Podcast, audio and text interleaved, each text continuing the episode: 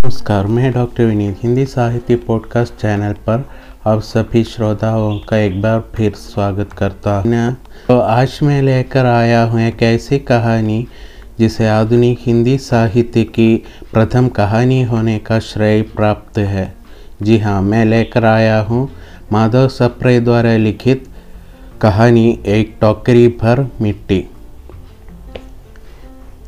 किसी श्रीमान जमींदार के महल के पास एक गरीब अनाथ विधवा की झोपड़ी थी।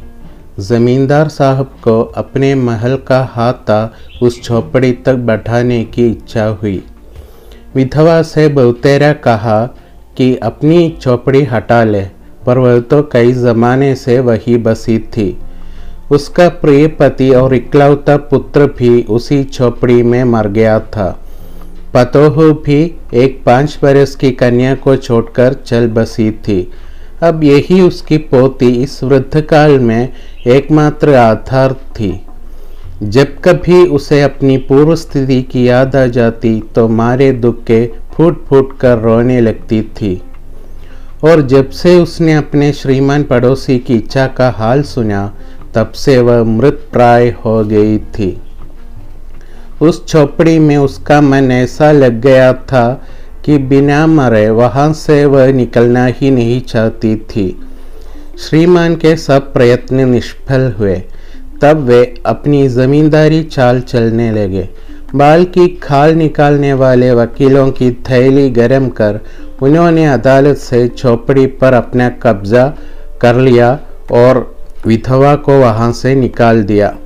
बेचारी अनाथ तो थी ही पास पड़ोस में कहीं जाकर रहने लगी। एक दिन श्रीमान उस झोपड़ी के आसपास टहल रहे थे और लोगों को काम बतला रहे थे कि इतने में वह विधवा हाथ में एक टोकरी लेकर वहाँ पहुँची। श्रीमान ने उसको देखते ही अपने नौकरों से कहा कि उसे यहाँ से हटा दो।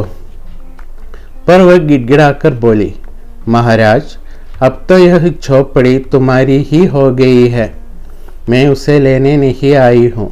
महाराज, क्षमा करे तो एक बिनती है। जमींदार साहब के सिर हिलाने पर उसने कहा, जब से यह झोपड़ी छूटी है, तब से मेरी पोती ने खाना पीना छोड़ दिया है। मैंने बहुत कुछ समझाया, पर वह एक नहीं मानती। यही कहा करती है कि अपने घर चल। वही रोटी खाऊँगी।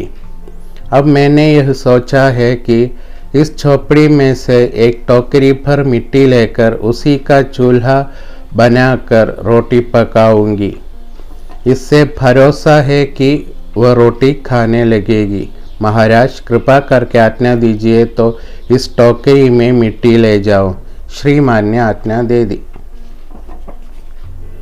विधवा झोपड़ी के भीतर गई। वहाँ जाते ही उसे पुरानी बातों का स्मरण हुआ और उसकी आँखों से आँसू की धारा बहने लगी। अपने आंतरिक दुख को किसी तरह संभाल कर उसने अपनी टोकरी मिट्टी से भर ली और हाथ से उठाकर बाहर ले आई। फिर हाथ जोड़कर श्रीमान से प्रार्थना करने लगी। महाराज, कृपा करके इस टोकरी को जरा हाथ लगाइए जिससे कि मैं उसे अपने सिर पर थर लूँ। ज़मींदार साहब पहले तो बहुत नाराज़ हुए, पर जब वह बार बार हाथ जोड़ने लगी और पैरों पर गिरने लगी तो उनके भी मन में कुछ दया आ गई। किसी नौकर से न कहकर आप ही स्वयं टोकरी उठाने आगे बढ़े।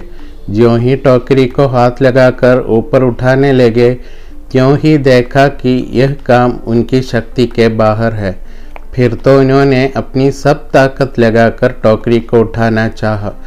पर जिस स्थान पर टोकरी रखी थी, वहाँ से वह एक हाथ भर ऊँची न हुई। वह लज्जित होकर कहने लगे, नहीं, यह टोकरी हमसे न उठाई जाएगी। यह सुनकर विधवा ने कहा, महाराज, नाराज़ न हो।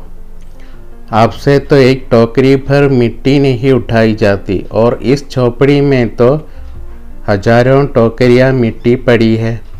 उसका भार आप जन भर कर उठा सकेंगे? आप ही इस बात पर विचार कीजिए।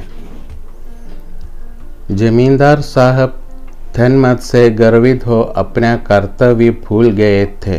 पर विधवा के उपरोक्त वचन सुनते ही उनकी आँखें खुल गई। कृतकर्म का पश्चाताप कर उन्होंने विधवा से क्षमा मांगी और उसकी झोपड़ी वापस दे दी।